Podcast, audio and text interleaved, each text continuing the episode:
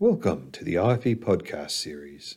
Today's podcast is an IFE Grand Challenge lecture and features Professor Kate Jones. Kate Jones is Professor of Ecology and Biodiversity at University College London. Her research investigates the interface of ecological and human health using statistical and mathematical modelling to understand the impact of global land use and climate change on ecological and human systems. Kate has written more than 100 articles and book chapters in prestigious journals such as Nature and Science. She is a scientific advisor for several international biodiversity charities and has chaired the Bats Conservation Trust in the UK for nine years. Her lecture, recorded on Friday, the 12th of April, is entitled Our Planet, Our Health. We hope you enjoy this IFE Grand Challenge lecture. So, thank you very, very much for the invitation to come and talk and uh, the invitation to come to Brisbane. It's a fantastic, fantastic city, and I may actually have to just move here from London after. So um, nobody is to ask me anything about Brexit in any way, uh, in any of the questions afterwards. Okay, so we live longer and more prosperous lives than ever before, and we've made huge advances to create better lives for for billions of people, but, but at what cost? And this very uncomfortable and disturbing image behind me is one of the finalists of the uh, BBC Wildlife Photographer of the Year award a couple of years ago. And it was taken off the coast of Indonesia, and it was a diver who um, was taking a beautiful picture of this seahorse curled over a, a frond of uh, seagrass. And there was a massive sewage outflow from, from the coast, and uh, these all this bits of plastic came, and uh, this is what happened. It curled over the uh, the, the, cotton bud instead, which is nice. So um, this kind of illustrates our intimate links between you know, uh, our health of our, our disrupting ecosystems and, and the impacts on our planet. Now, in this lecture, I, I, want to go further than that, and I want to talk about how uh, the, what the links are and the interdependencies are between the health of our planet and our health, particularly focusing on my work on uh, emerging infectious diseases. So, how, how does changing, rapid environmental change, how does that change the likelihood of zoonotic diseases like Ebola or SARS emerging and then being transmitted into the human population? And also like to talk about some of the new technologies which are becoming um, more widespread in terms of AI and machine learning, and also new satellite imagery and high resolution satellite imagery, which can help us develop and understand these relationships and perhaps start to think about how to develop those into an early warning system for humanity to manage and prevent these diseases spreading and become epidemics. So um, I, I really try to argue that there are intimate links between our planet and our health. And um, I, I, really call for a, a, better management of our planet and a, a, a more a, finer understanding of those interdependencies to manage to manage it better, manage both, both our health and our planet. Okay, so if that sounds really depressing, some of it is a bit depressing. Um, I end on reasons to be cheerful. So, okay. okay, so the world um, has undergone a rapid change. So, 200 years ago, uh, it, was, it was pretty different. So, um, the population was pretty stable and had been for most of human history. Um, but around 1900s, we had something called the Great Acceleration, which meant a massive increase in population growth rate of humans. And um, peak baby was kind of um, around 1980, 1970, 1980, where the growth rate was, was really, really high. And it's subsequently fallen, so this red line is growth rate. And it's thought that uh, populations were kept in check by high childhood mortality, among other things.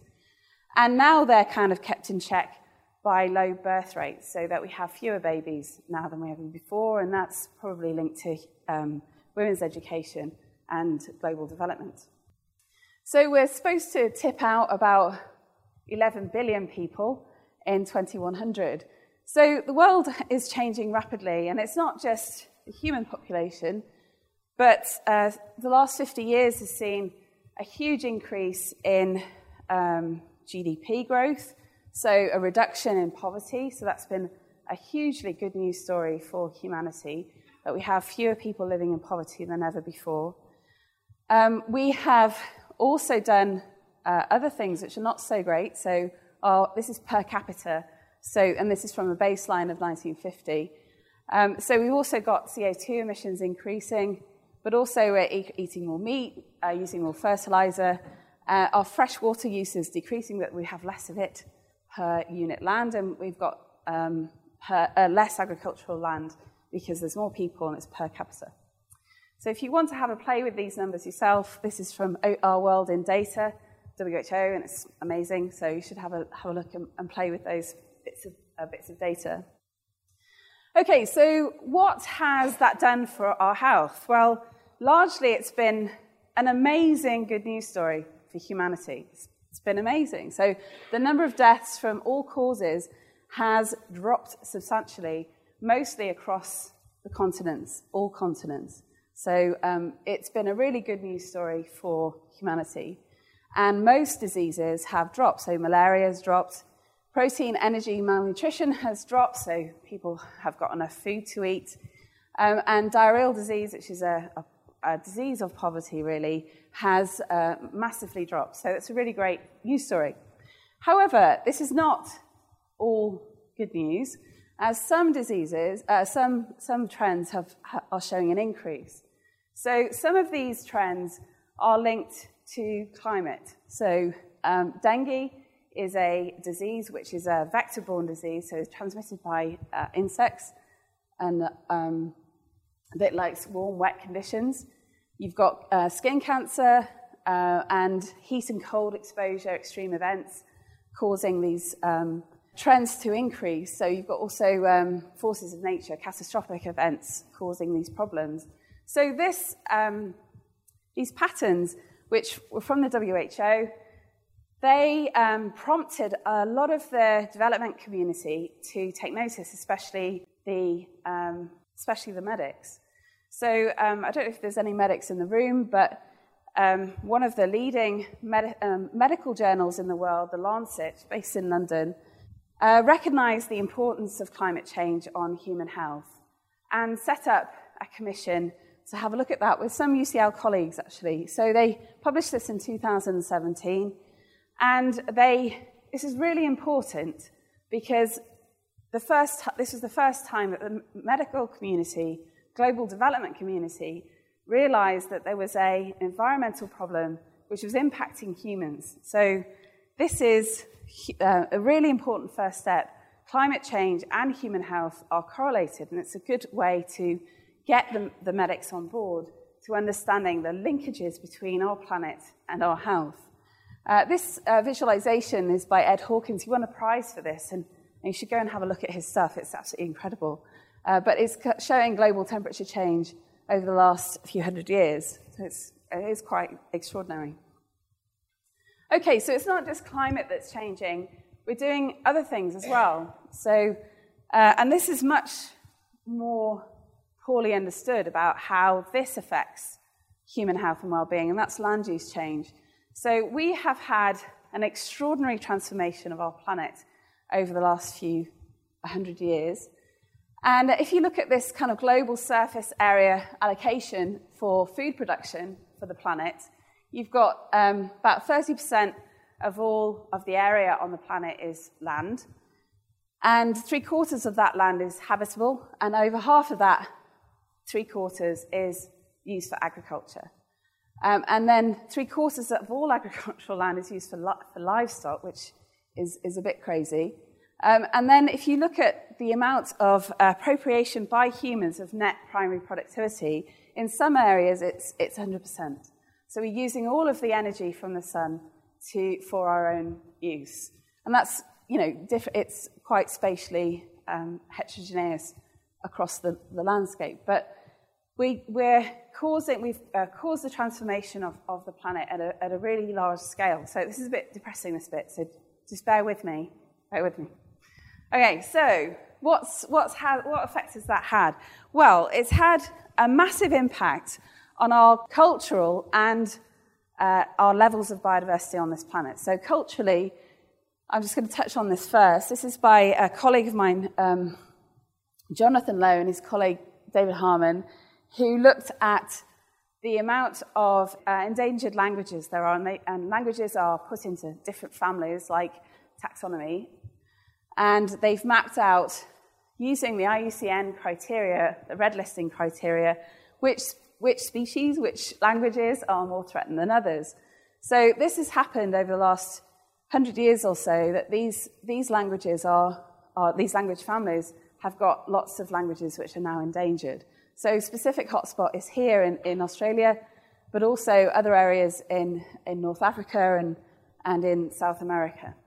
So it's had a big impact on, on human culture as well as uh, biological culture, so biodiversity. So this is a, a fantastic, um, I got this from a fantastic web- website. So Joel, Joel Sartore is trying to um, photograph every critically endangered species on the planet.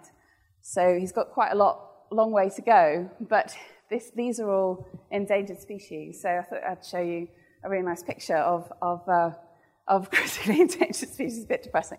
So this is, uh, so this land conversion has caused um, our, our, our, populations of, of, of, wildlife to decrease. And this is um, a slide taken from uh, Stuart Butchutt's paper in 2010.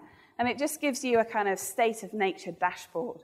So it's a bit like having lots of stocks and shares, and you can see you know, where we are with the status of, of the planet. So this is the state of nature here in the yellow. And these are the pressures on nature. And the green is our kind of responses. And these are the kind of benefits that we get from nature. So we're having, um, from, from all of the kind of monitoring programs that we have globally, there is a lot of evidence that we're having a huge impact on the amount of uh, population abundance and the number of species that are on the planet. The pressures that we're putting on biodiversity are also increasing, uh, and the benefits that we're getting from nature, like fish stocks, for example, um, sustainable fish stocks, are decreasing. But our responses are increasing, so we're, we're recognizing that these are our issues. So, if that was just a bit too esoteric, these are some of my favorite species. And um, there's, I don't know about that one because it's had a recent increase, but there's probably more of you in this room than there are of them. Definitely this one, which has been declared extinct the last 10 years. Okay, so does it, does it really uh, matter that we're losing these species? How, does it, what's the link between losing species and human health? And that's a really good question, and it's really underexplored in comparison to some of the focus that the the medical community has put on the climate change. And, and this is really interesting to me, and, that, and that's one of the areas I, I've been exploring over the last few years. So, this image is from just one of the many, but it's an infographic to show you how, how possibly how biodiversity is linked to human health and well-being. So, this is from the UK National's, National Ecosystem Assessment in 2011, uh, where everything the, in the country was assessed in terms of this kind of natural capital accounting framework. Um, but there are lots and lots of these, and uh, I just show you this one for reference. So just think about, oh, and there's loads of other things down here that you can look at. Okay, so all biodiversity, air, land, water, all living things are in the green box. It's handy. And then uh, these are all uh, in ecosystems. They're interacting in an ecosystem. And at some point, there are, there are some ecosystem services from those ecosystems. So, for example, it could be pollination of crops. And the, the goods are the crops which um, are being produced from that system. And then that has an impact on our human well being in terms of economic value, health value, or shared cultural value. And if you have any change in that system, uh, you have a feedback loop which changes the ecosystem services, changes the goods, and changes our human health and well being. So there's a, a lot of evidence that's growing to show that, that these, these are relationships which are really important for health. But how, how, do, how do they actually work? How, how, does, how does changing ecosystems impact human health? Okay, so this is a kind of expansion of, of that first slide. And this is kind of putting it into ecosystem processes, the final ecosystem service, and the goods, and then some kind of valuation of economic health and shared value, shared social ecological value. And um, you know, you can kind of go through these to see what those linkages are. But this is, is quite woolly, and, and, and getting the information and the evidence to support these, these interactions is quite hard. So I've been particularly interested in infectious diseases and how ecosystems are regulating or not regulating infectious diseases. And, and I've kind of highlighted these kind of processes in, in, uh, in a lovely purple. So you have got ecological interactions, evolutionary processes in this kind of process part of this, this graph. And then you've got disease and pest regulation as a final ecosystem service. And the goods are kind of disease prevention, pest control, natural medicine. So I've been really interested in understanding how this could work. Is there any evidence for this? And, and how could you make, how could you turn this into a predictive model? So how could you understand what these linkages are to make a, a kind of forecasting model for the future. Okay, so infectious diseases are a, a huge burden on humanity, on our global health systems. Uh, this is just some estimated costs of some of the outbreaks which have, uh, have um, happened over the last uh, 20, 30 years or so. Um, and with Zika and Ebola in West Africa in 2015 just being some of the latest examples. So they've got really big impacts. So things like SARS and Ebola and H1N1, uh, swine flu, and there's a Newcastle disease down here, which sounds intriguing. I don't know what that is. okay, so a lot of infectious diseases, uh, about two thirds of infectious diseases are from animals. So this means that they have an animal reservoir host or a, a vector. And um, trying to understand, like this one in, in, uh, in Sierra Leone in 2015, so the host was thought to be uh, some fruit bats, which started the, uh, which uh, transferred Ebola onto the human population that started the, the outbreak.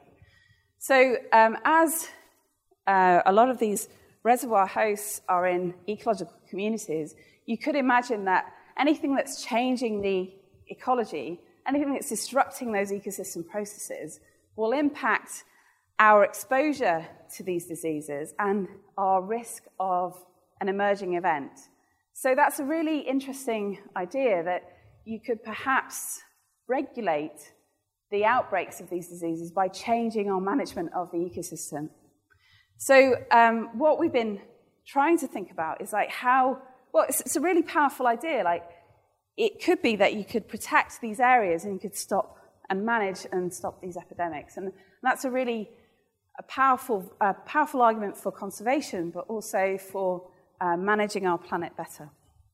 And it also might mean that we can predict what's going to happen next, which is a really hard thing to do for epidemic outbreaks, for infectious disease outbreaks. Okay, so what's the evidence that this actually works? Well, it's really patchy and um, controversial, so it's a bit conflicting at the moment. So uh, this is a paper I did a very long time ago now, uh, but I was trying to show, I was trying to understand what drives the first emergence of an infectious disease. So I plotted uh, the first time that any infectious disease out, outbreaks into the human population, and I correlated that with the effort that you put into actually finding it, but then also um, human population density, human population growth, something about the environment, and something about the biodiversity. So I was, I was finding a positive relationship between the number of outbreaks and how much biodiversity you have. So that, that's like biodiversity itself, uh, when you add, add a load of humans to it and it, that interaction, you get these emerging infectious diseases, and these are hotspots, and you can use that to predict where the next hotspots were. So that's not a good news story for conservation. That is a, if you put humans and animals together, you're going to get these outbreaks.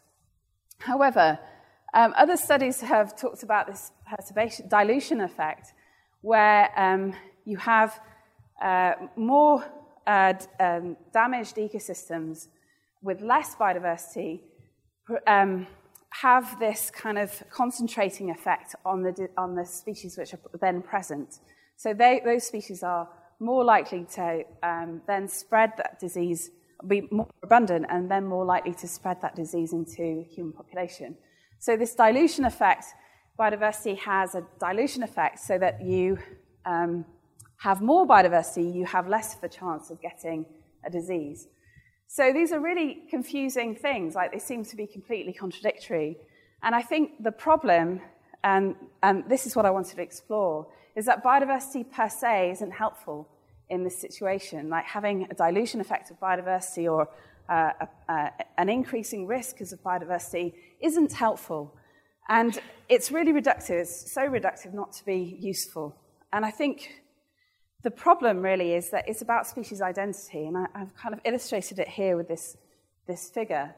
So this is um, the poster child of the dilution effect um, idea, where you've got um, a environment which is, um, has got uh, Lyme disease in it. So Lyme disease is, is a vector of Lyme disease is black-legged tick. And um, when you've got white-footed mouse and, uh, mice and opossums, they have a different way of, of treating these ticks. So when opossums are present, the ticks are groomed off and you get less Lyme disease in the system. Um, when um, you've got white-footed mice present, less of them are groomed off and, and eaten, and you get more in the system. And it just so happens that when you um, disturb an area, you'll get the possums are the first ones to go from that system, and you get many more white footed mice. So that was an idea for the dilution effect, uh, so that if you destroy the system, you get rid of the biodiversity that's providing the dilution effect, and it's concentrated in one species. However, I think it's much more to do with the response of these animals to disturbance than it is about biodiversity in general, which would make much more sense. So I wanted to explore some of these ideas in a collaboration we did um, a couple of years ago now. And this is the, the, the work I'm going to talk about now is from uh, some of the amazing postdocs on the, on the project uh, and, um, and some old, old, old farts, which, which we, we, we, were PIs on the project. So um, this is a, a, big collaboration funded by UK, uh, the Development Office in the UK, and NERC and a few other, other um, agencies. So we wanted to look at a number of different diseases in Africa and understand how changing biodiversity and changing the environment, what effect it had on disease emergence and, and spread. So I'm going to talk about a few of these and then kind of wrap up with some general observations.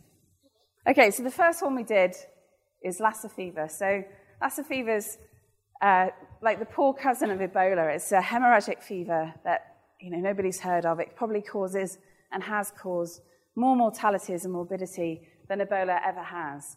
So it's a major cause of morbidity and mortality in West Africa.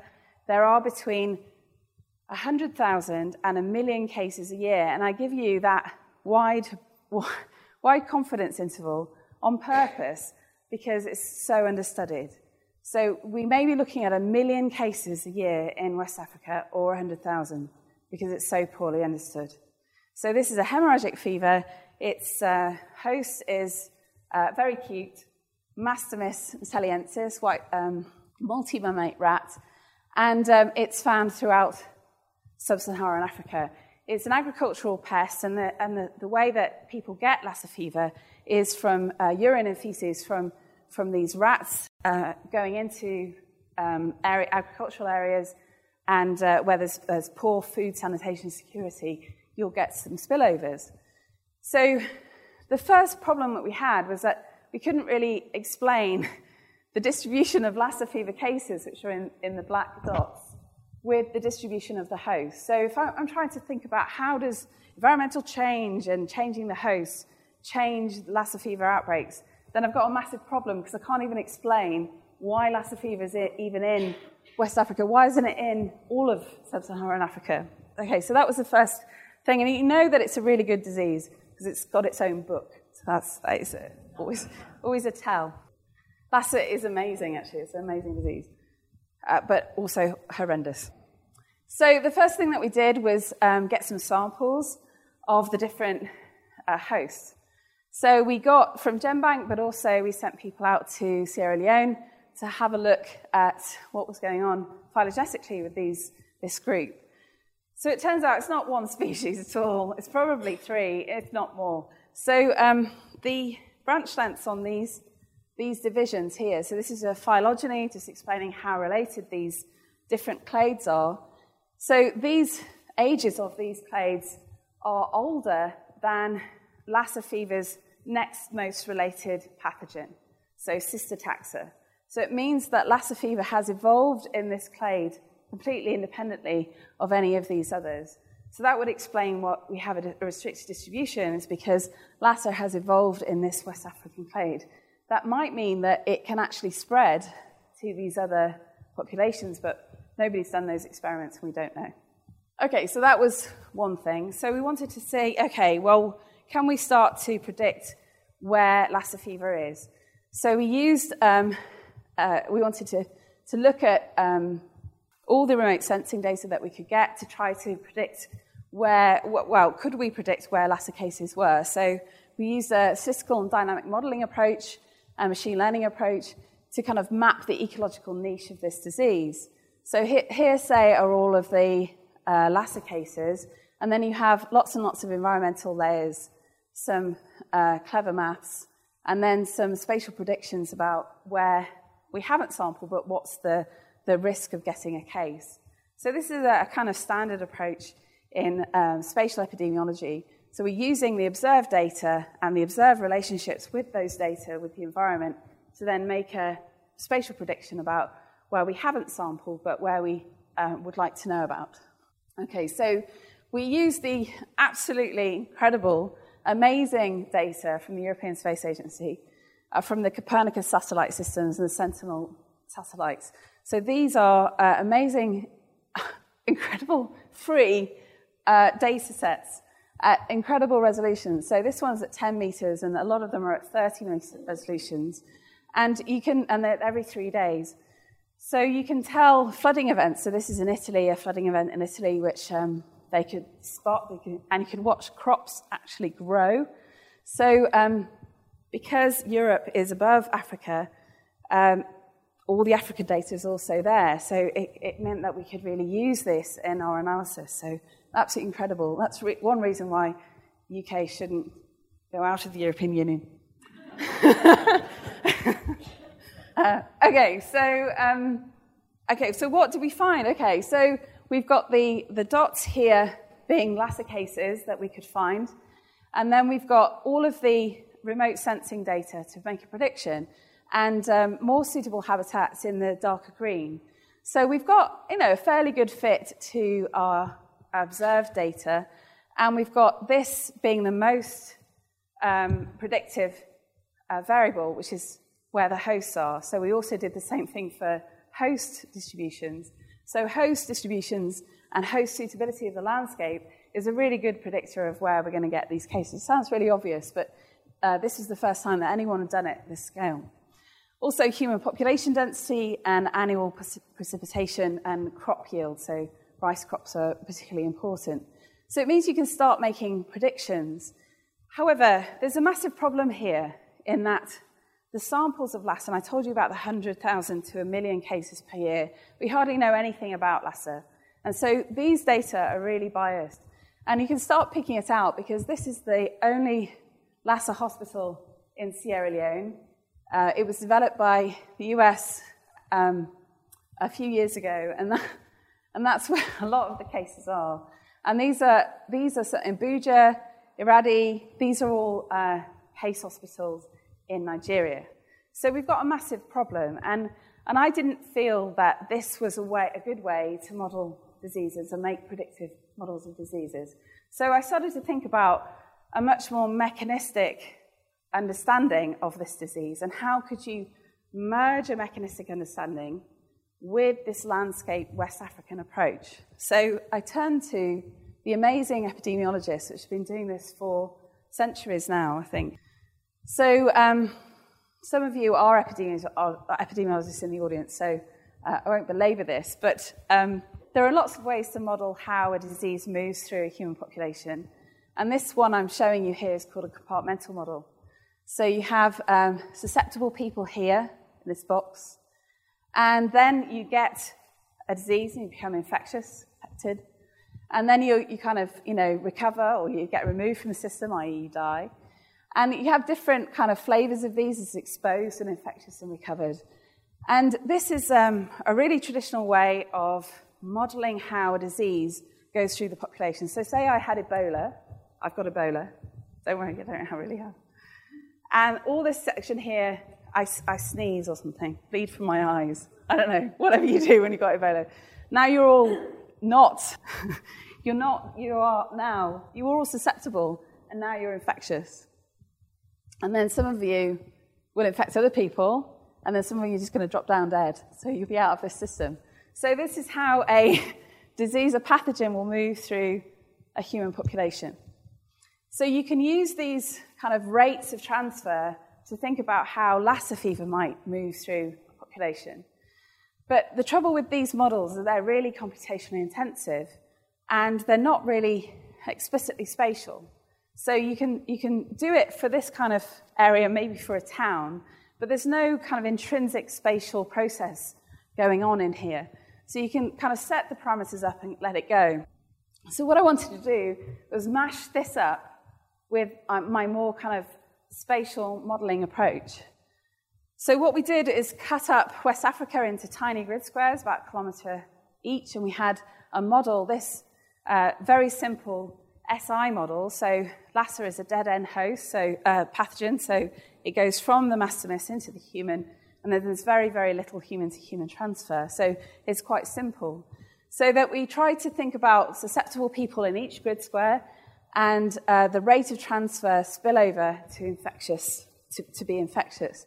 And we parameterized this with satellite data on how many humans there were, the suitability of the landscape for the host, and then we had a simple kind of gas model for interactions between, uh, which is here, uh, between animal, uh, the animals and, and uh, humans. And so we ran this millions of times, broke the UCL computer, um, but, uh, but, and just, just to emphasize that there were no data in here on actual cases, right? So no spatial locations of cases. We just generated this from first principles about how the, where the animals are, humans are, how these processes may interact. Uh, and we came up with this model, which is actually possibly a better estimate of where the risk for Lassa is. Uh, and it's not a good fit to the cases, but we think it's probably much more accurate given the uh, biases in these sets. So we've been using this approach, and um, we went to talk to the CDC in Nigeria. Uh, so this is uh, Chikwe, who is one of our close colleagues now. So he runs the CDC in uh, Nigeria, and uh, this is um, this happened in 2018. They had a massive outbreak of Lassa fever in Nigeria, and we worked with them to understand what exactly was happening. So um, if you look at the outbreaks, this is from 2018 SITREPS reports, it's a much better fit to our statistical mechanistic model than it is to our statistical model. So we've been working with them, and I don't know whether you, you've seen this in the news. It was in a full page spread in Nature a couple of weeks ago because it's so amazing. But he set up the first CDC that starts to monitor um, regularly all the infectious diseases in, in West Africa, in Nigeria. And this is the first data set for Lassa fever that's ever been collected in this, in this rigor. So we've been using these data to start to use a, a statistical mechanistic model to understand and predict future outbreaks. So this is a forecasting model now using the outbreaks that they've been collecting over the last, since 2012 to make a prediction about 2019. All right, so, um, so this is uh, currently in prep, but um, this is really interesting. So this is our, our, our observe line, and what we're probably finding out that the outbreak that got reported in 2018 was uh, probably reporting effort, not that there was a massive outbreak because of environmental reasons or the host reasons. It was probably because they, they put more effort in look, for looking. Um, and uh, th- this is completely underreported here. Um, and this one is really interesting in that we've got um, the Ebola outbreak happening in 2015, and nobody went into the hospitals because they thought they were going to get Ebola. So it did happen, it's just that there were no reports. So we've been looking at, at, at this model so we can forecast four months in a ahead because it's due to the cycles of, of rainfall as well as other things. So we're working with the CDC now to think about how they can actually use that for uh, management of the system. So um, this seems to be working, unfortunately, seems to be working out uh, more uh, accurately our prediction. So they have had a massive spike in the last few months in, in Nigeria. So hopefully we, we can work on that and get that to be a more predictive model. Okay, so when we were collecting data for Lassa fever, uh, Lina Moses was leading the team in Sierra Leone. And in 2015, when she was there, 2014, uh, Ebola happened. And uh, she's one of my scientific heroes, oh, for many reasons, actually. She's my hero. She stayed in, in Sierra Leone because uh, she's an epidemiologist, serologist. She stayed in Sierra Leone and uh, helped with the epidemic. So she stayed there throughout the whole period to help. So we thought about Ebola, and, and Ebola turns out to be incredibly interesting, uh, but actually much more complicated because it's a human to human transmission. So, okay, we've got humans in this mix now. So, how do you put humans in the mix as well as the animals? And so that did my head in. So, I had to do a, uh, a diagram of how I thought that might help or how it might work. So, you've got all of Earth here in the yellow, and then you've got some subset of that is the host niche. So, whatever the reservoir host is of Ebola, and that's debated. Um, you've got some kind of subset of the physical environment you've got some subset of the infected host, uh, sorry, some subset of the host niche. Uh, some of those hosts are infected, so it's a subset of that. And then you've got the humans, which are very complicated. Uh, and then you've got some kind of spillover effect going on here to do with contact rates. And then you've got contact rates being infected uh, by, impacted by healthcare and immunity, but also you've got movement of, of human populations in and out of the system. And then to top all that off, you've got any changes in government stability, corruption, healthcare, infrastructure, food, climate, land use, impacting on every single one of these, these boxes. So actually, it's, it's a really complex system to model, and you can't really do it without thinking about systems dynamics, and that's what I would, would strongly argue for, is that you need a systems a dynamics approach to look at predictions in a, in a changing system, a rapidly changing system. So the first thing that we did was, was map out spatially, spatial predictions for the hosts, and you can argue with me about what the hosts are and what the secondary and primary hosts are, and we can talk about wasps if you want. But um, this is what we chose as a kind of spatial surface of probability of, of, of, the, of the reservoir hosts or the secondary hosts. So that was a kind of susceptibility thing, and this is the actual model. So this totally broke UCL. I got told off actually by using so much of the CPU time. So we cut um, Africa up into one kilometer grid squares, and in each grid square we had this really complex model operating. So uh, I showed you before about susceptible, so they're there. Hello. These are the exposed people here. These are the infectious people, and these are the recovered people. And because Ebola is so absolutely horrendous, uh, you are still infectious with Ebola two days after you're dead. So this is a funeral compartment. So um, you, you don't move, obviously, when you're dead, but people move to you for funerals. So um, we wanted to capture that um, exposure compartment. So we have this model operating, and, and these uh, parameters for transitions between the compartments are from the literature, from what we know about Ebola. But we've got two forces of zoonotic infection. The first one is from the other people that have got Ebola here, and this zoonotic force of infection here, which is parameterized by our suitability of the landscape for the host and kind of some, some spillover uh, uh, metric that we, we've put in. So you can parameterize all of these things, like with people, suitability of the landscape, the climate, and all of these things into this model, and you can um, get a kind of distribution for present day. Oh, sorry, I forgot about one thing. Make it just a tad more complicated, uh, we had infectious and exposed people able to move from grid to grid. So we put in the landscape uh, road networks and train networks and plane networks with different weightings so that exposed and infectious people could move across these grid squares. So then we ran it, the whole thing, millions of times. And then you can do it with present day conditions and then change them for future conditions. So it's a, a neat way to start to think and play with some of these uh, systems dynamics.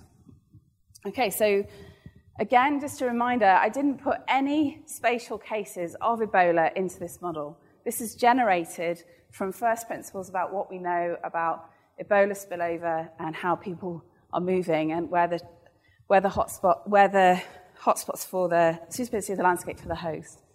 Okay, so these are the actual cases of Ebola that you can't see very well, but this is our model in, in terms of suitability of the landscape for an outbreak. Uh, and it's a pretty good fit to where we've seen outbreaks. So you can't just do a spatial model for Ebola for, just on the number of outbreaks you've got because you've had less than 30. So it's a very difficult disease to, to map, so to validate. But it seems to be doing a job. So this is not just the number of um, cases, this is number of outbreaks, and then the subsequent number of cases uh, after that first outbreak. So you start, you seed your model with an outbreak somewhere and let, it, that, let that run, and then you repeat that millions of times. So this is uh, outbreaks and number of cases subsequently. This is just the number of outbreaks. And then this is the cases which go really bad. So these are really nasty epidemics. So this is more than 1,500 cases. So these are the really, really awful areas which are at higher risk of, of having an outbreak of a large size.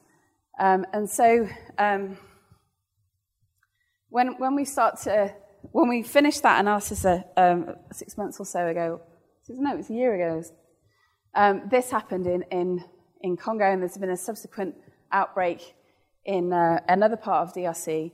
And these are areas which we think have got a large probability of, of going uh, into a very serious and unpleasant epidemic. So these are really high risk areas which um, we, we, need to focus on. So um, I'm not saying that this is the, the be all and end all of, of modeling Ebola, but it's a really useful way to start to think about the inter- interdependencies of changing these dynamics in terms of ecological dynamics, but also interventions like uh, immunity or like vaccination. Okay, so that was present day, and you can start to play with it. So you can look at different future uh, frameworks of, of, um, of different climate change emission scenarios, but also um, different shared societal economic pathways. So we've come up with different combinations of these in terms of um, like one where we Brexit, one where we don't do that, and are more cooperative. Uh, fossil fuel development, you know, there's a whole load of different kind of pathways that the, the globe could go down. And then we've got different kind of levels of, of uh, greenhouse gas emissions. And so you can change these, um, the, the input scenarios into, uh, into your model and then have a look at what happens. So this is just some of the kind of outputs that you can get. And I'm not saying that these are all going to happen, but these are interesting ways to think about that, that modeling framework. So we've got, a, you know, a two to three increase in outbreaks given the different scenarios that we have, um, and um, a likelihood of, of more severe epidemics because there are going to be more people, especially in the areas which have got high risk. So, and the risk is very low here, by the way, so it's only 0.0008. Okay, so um, just to kind of conclude and, and some final remarks, um, we cannot model uh, diseases and epidemics and spread by just going biodiversity and X. We have to think about how reservoir species and vectors respond to environmental change and fragmentation and anthropogenic pressure. We have to. And those aren't going to be the same. So we've really got to start to understand these um, tipping points in ecological systems that have massive implications for, for us. So there's very little work on how things change under different anthropogenic pressures, and I think that needs to, we need to increase our understanding of that. So this is a, please don't tweet this, but um, we submitted this paper uh, by looking at a massive meta analysis across uh, the planet. So, this is um, about a million data points, uh, about 600 uh, sites across the planet. And we've looked across these gradients of change. So, we've tried to understand how biodiversity, how communities are changing. This is big meta analysis. But then, out of the proportion of animals which are changing, how, much, how many of those are ones which are zoonotic hosts? So, which ones are capable? What happens to the animals which are capable of spreading a zoonotic disease into humans? What happens to them? And a really frightening statistic is that there's a really big impact of urbanization on the number of uh, zoonotic potential hosts there are. So these communities shift with anthropogenic pressure. And that could be because we're sharing pathogens with them, or it could be there is something intrinsic about animals which can survive this urbanization anthropogenic pressure filter. So you can see these, this kind of um, pattern uh, re- replicated in the different groups. So only certain groups make it through bats and rats, passerines. Uh, and you can see how these, um, these this filter effect of anthropogenic pressure is then causing some of these species to be able to survive here, but then also able to more, more likely to, um, to pass on uh, an infectious disease. So that's something that we really need to understand more about. Um, okay, so I've tried to emphasize that you, ca- you can't get to some of these questions unless you start to think about it in a systems dynamic way, because things are changing so rapidly that you need to understand those interdependencies within this systems dynamic system. So there are huge new data sets, there are huge new ways, Bayesian hierarchical models, machine learning, amazing approaches that are being developed to try to understand these systems and these patterns, like a mechanistic mashup with statistical approaches. Just, uh, it's really exciting and amazing what we, what we have to be able to do. And we'd like to spread that to other diseases, so why not? Why don't we look at all of these diseases at once and see? So if you were trying to manage a, an area for Ebola, you might actually make it more suitable for Lassa fever or for, for dengue or chikungunya or whatever. So you need to think about these things as a, as a whole. So when I look at um, comparative analyses of different diseases, I, I, found something in one of the top journals in the world. Uh, this is the only thing I could find. This is in The Guardian. so, so, this is contagiousness, which is basically R naught, like how, how infective a disease is to the next person, how likely you are to get it. And this is deadliness, which is case fatality rate for those in the know. So, um, you know, if there is one up here, it is here be dragons, because that would be a terrible thing. Uh, it'd be very, very contagious and very, very deadly. But most things actually are this way. So they're quite contagious, but they're not very, uh, or some are very contagious but not very deadly. So we need to do much more work on this and understand what kind of stuff we uh, comparatively across. What is the risk between all these infectious diseases that have got such a bad reputation? Like, what is the risk and, and how do they all fit? And why aren't there things up here? Okay, just to find, finally then, you know, we do need more ecological thinking in, in understanding our planet, understanding human health, and, and, and our futures. And um, we have these 17 amazing sustainability goals, sustainable development goals, and two of those are um, about life on land and life on water.